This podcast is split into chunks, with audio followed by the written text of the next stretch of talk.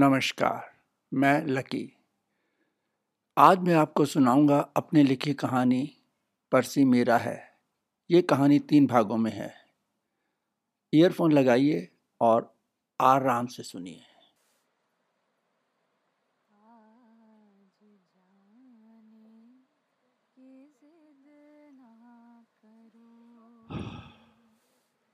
मैं जानता हूँ कि परसी अब कभी नहीं आएगा। और यह केवल मैं ही जानता हूँ कि पर्सी मेरा है, मेरा। आज उसी नदी के किनारे बैठा मैं उसे याद कर रहा हूँ। इसी जगह पर कभी वो मेरे साथ होता था और मुझे उसकी परवाह तक नहीं थी। इस नदी के पानी की तरह समय भी कितना चल चुका है, शरीर भी थका थका सा है। अचानक वो दिन सामने याद आ जाता है और आँखें नम हो जाती हैं। मैंने तो मन से चाहा था कि डॉक्टर साहब को बता दूँ कि परसी मेरा है, पर उससे पहले ही ओह। आप सुनना चाहेंगे मेरी कहानी? कहानियाँ लिखी नहीं जाती, बन जाती हैं। आप पीछे मुड़कर देखें। आप भी एक कहानी पीछे छोड़कर आए हैं। बस छेड़ने भर की देर है। आप भी सुनाने लग जाएँगे। हर बीता कल, हर बीता लम्हा आपकी कहानी कह रहा है। इसी कहानी की खट्टी मीठी यादें आपके आज में नए नए रंग डालती है। मेरा आज भी कोई अजूबा नहीं है। उन्हीं रंगों में डूबा हुआ है। पर इस बीते हुए कल को मैं क्या नाम दू? परसी मेरा है। क्या ये झूठ नहीं होगा? पर सच भी तो यही है। चलिए, मैं आप पर छोड़ता हूँ। आप ही तय करिएगा परसी किसका था। आज तो बस आप कहानी सुनिए।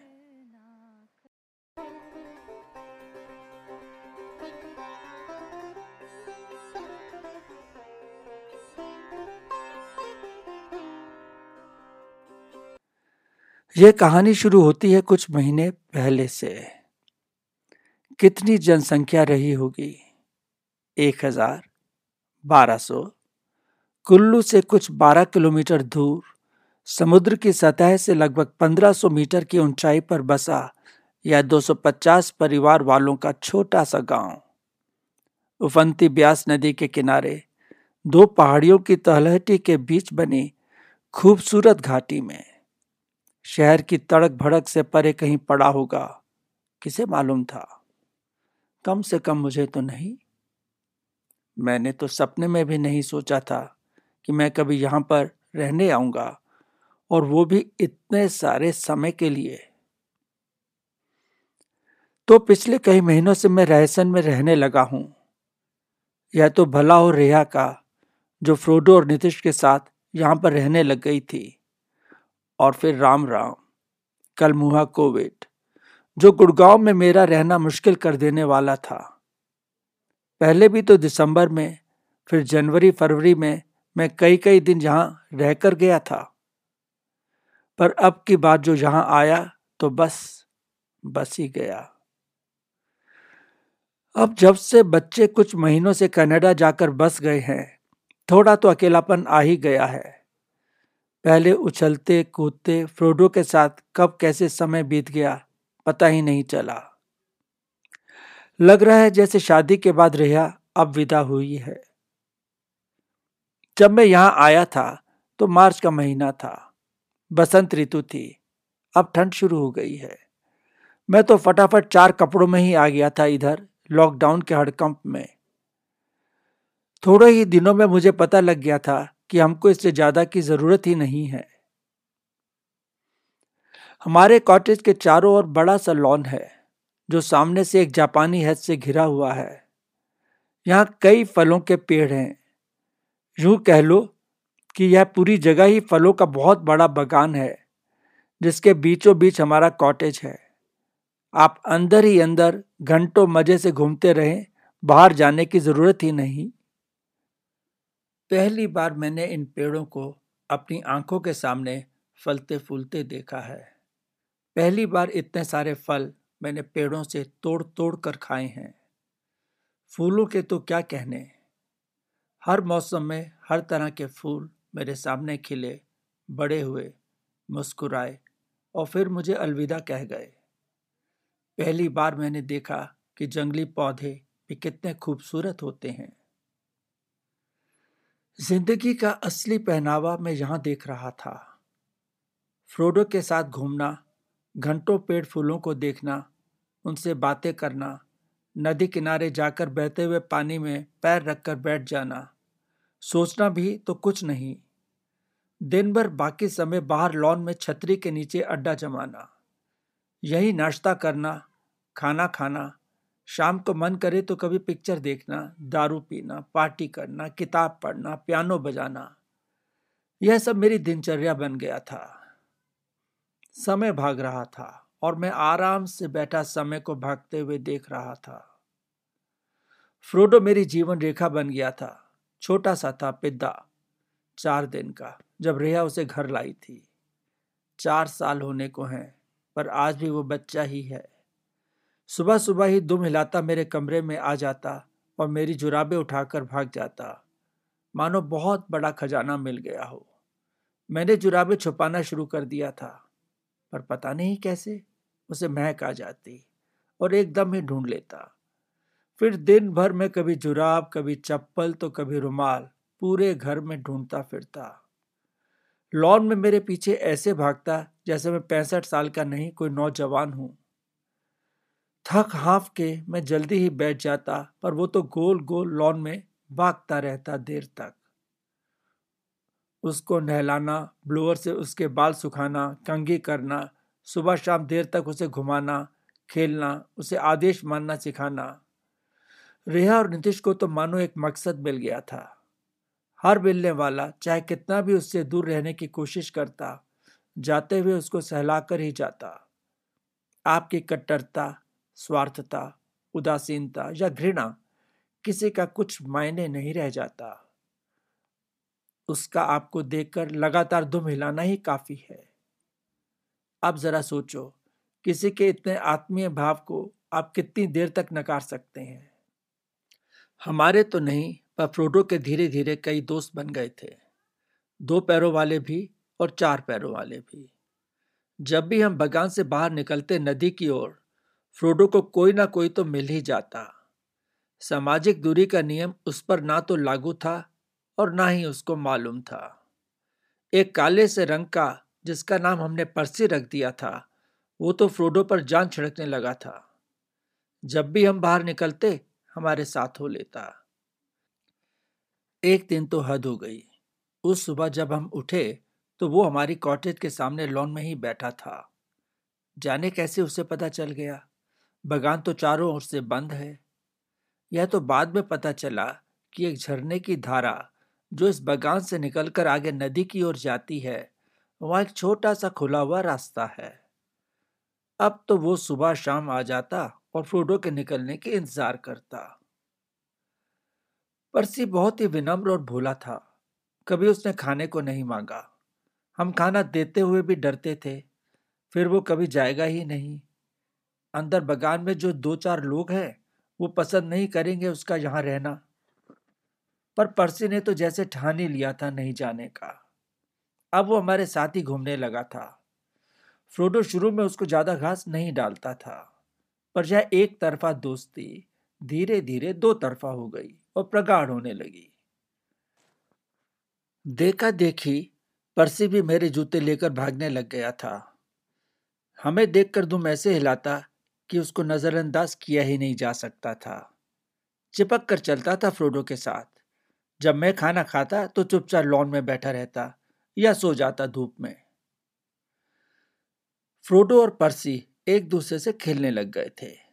लंबे चौड़े, पूरे बागान में दौड़ते, इतने पेड़ों और पौधों के पीछे गुम हो जाते।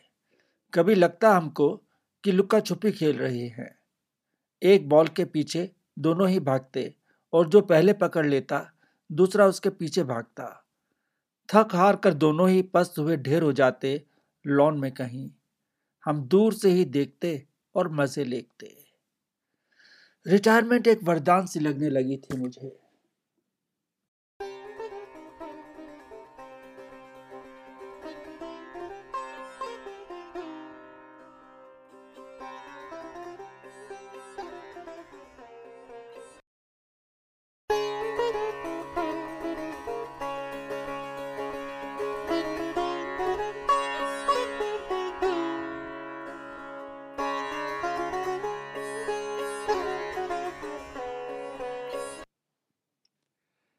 नमस्कार, मैं लकी, आपका पुराना दोस्त।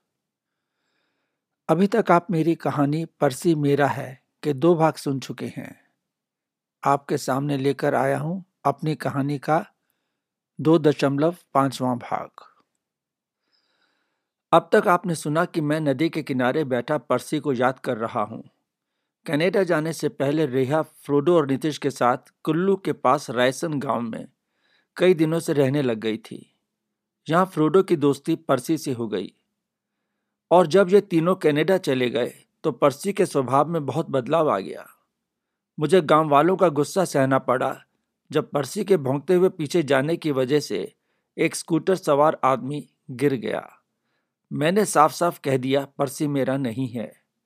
मुझे लगा, पर्सी मुझे छोड़कर चला गया है। अब आगे। कई दिन बीत गए परसी नहीं दिखा। ना तो वो घर आया, ना ही मुझे रास्ते में दिखा। अब नदी की ओर मैं अकेले ही जाता, अकेले ही वापस आता। मेरी आँखें उसे ढूंढती रहती। दिन में एक आध बार उसका ख्याल ज़रूर आ जाता, दिल उदास हो जाता। मेरी खुशियाँ कम हो गई थी। नदी की ओर जाना अब भारी लगने लगा था। सुबह उठते ही एक बार अपनी खिड़की से बाहर देखता शायद। शाम को अनमने मन से घूमने जाता, सोचता आज दिख जाएगा। एक दिन तो मैंने उस घूमती हुई बच्ची से पूछ ही लिया। अंकल कुछ कह नहीं सकती। शायद एक बार वो वो जो पहाड़ी देख रहे हैं आप, नदी के पार, मैंने उसको उधर जाते देखा था। नदी का बहाव बहुत था, ऊपर से पहाड़। अब कहाँ उम्र थी मेरी यह सब पार करने की? मैं सुबह शाम नदी के पास आने लगा और घंटों पैर पानी में डाले बैठा रहता। टकटकी लगाए देखे रहता उस पार। खाना पीना भूलता जा रहा था। मन विचलित रहता, कहाँ होगा? कैसा होगा? दूसरी तरफ़ जंगल सा था। कभी मुझे कोई लोग नहीं दिखे, ना ही कोई जानवर। पहाड़ के पार कोई गाँव हो तो मुझे पता नहीं। लंबे ऊँचे पेड़, झाड़ियाँ बड़े बड़े पत्थर इतनी आसानी से कहाँ दिखने वाला था परसी? वो तो अगर भगवान मेरी प्रार्थना सुन लेता। भगवान दयालु है। एक दिन जब मैं सुबह नदी की ओर जा रहा था तो मुझे लगा मेरे सामने दूर परसी जा रहा है। परसी! मैंने उसे आवाज़ लगाई। काफ़ी आगे था शायद। उसने सुना नहीं। मैं भागने लगा। पर थोड़ी देर में ही मैं थक गया। मैं लगातार आवाज़ दिए जा रहा था। परसी परसी, रुक, देख फ्रोडो। मैंने फ्रोडो का हवाला भी दिया। शायद रुक जाए। पर या तो वो दूर था और सुन नहीं पा रहा था, या बस चला जा रहा था। नदी के पार? कह नहीं सकता। पहली बार ऐसा हुआ था कि वो आगे था, मैं पीछे। तभी सामने से एक स्कूटर आते दिखा। मैं रुक गया। मुझे यकीन था कि परसी भोंकता हुआ उसके पीछे भागेगा और मेरी ओर आएगा। पर ऐसा कुछ नहीं हुआ। स्कूटर तेज़ी से निकल गया और परसी धीमी धीमी चाल से अपनी धुन में मस्त आगे बढ़ता गया। पर यह क्या? तभी एक कार तेज़ी से आई और उस कार ने एकदम ब्रेक लगाई। ओह, तब तक देर हो चुकी थी। मैं जड़ हो गया।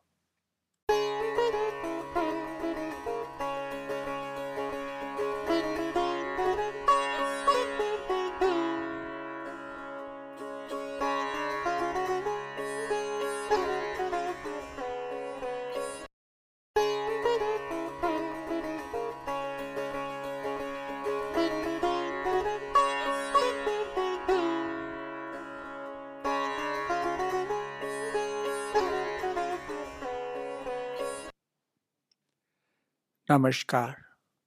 मैं लकी, आपका पुराना दोस्त। अभी तक आप मेरी कहानी परसी मेरा है के दो भाग सुन चुके हैं।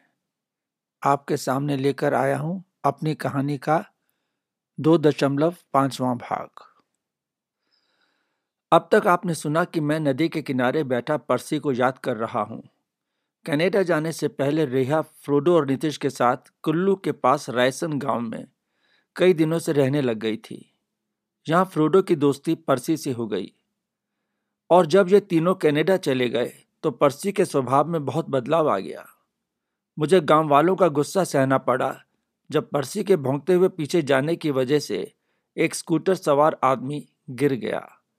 मैंने साफ़ साफ़ कह दिया, परसी मेरा नहीं है। मुझे लगा, परसी मुझे छोड़कर चला गया है। अब आगे। कई दिन बीत गए परसी नहीं दिखा। ना तो वो घर आया, ना ही मुझे रास्ते में दिखा। अब नदी की ओर मैं अकेले ही जाता, अकेले ही वापस आता। मेरी आँखें उसे ढूंढती रहती। दिन में एक आध बार उसका ख्याल ज़रूर आ जाता, दिल उदास हो जाता। मेरी खुशियाँ कम हो गई थी। नदी की ओर जाना अब भारी लगने लगा था। सुबह उठते ही एक बार अपनी खिड़की से बाहर देखता शायद। शाम को अनमने मन से घूमने जाता, सोचता आज दिख जाएगा। एक दिन तो मैंने उस घूमती हुई बच्ची से पूछ ही लिया। अंकल कुछ कह नहीं सकती।